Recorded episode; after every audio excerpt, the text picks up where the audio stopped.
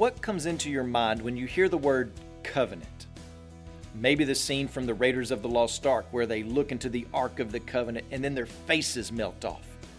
Or maybe you think of the rainbow that appeared after Noah came out of the big boat. The rainbow was the sign of God's covenant that he would never flood the earth again. Or perhaps you think of the covenant of marriage. But what exactly is a covenant and why is it important to understand as a Christian? That's our big church word on today's day by day. A covenant is a strong vow or promise, a legally binding agreement between two parties.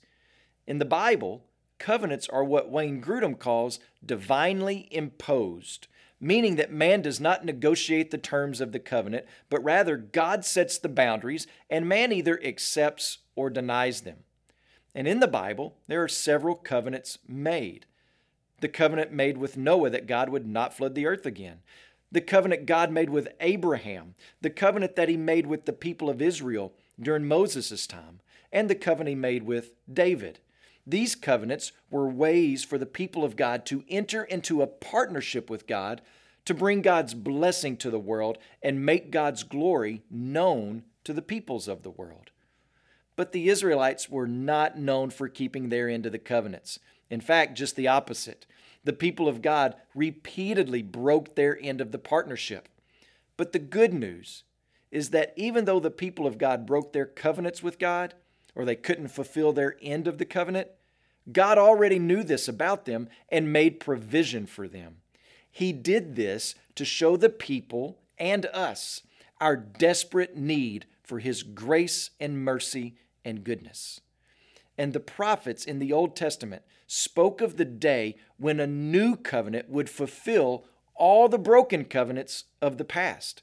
That new covenant would come and be fulfilled by Jesus. Jesus is in the line of Abraham and is the true blessing to all the peoples of the world.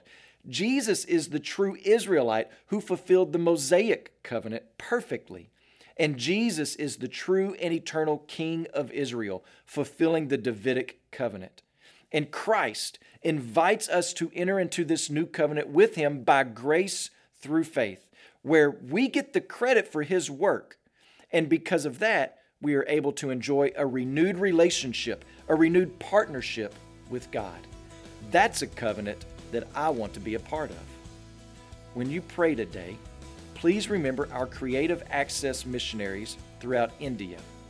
Also, remember the Igbo Life Word broadcast heard in Nigeria.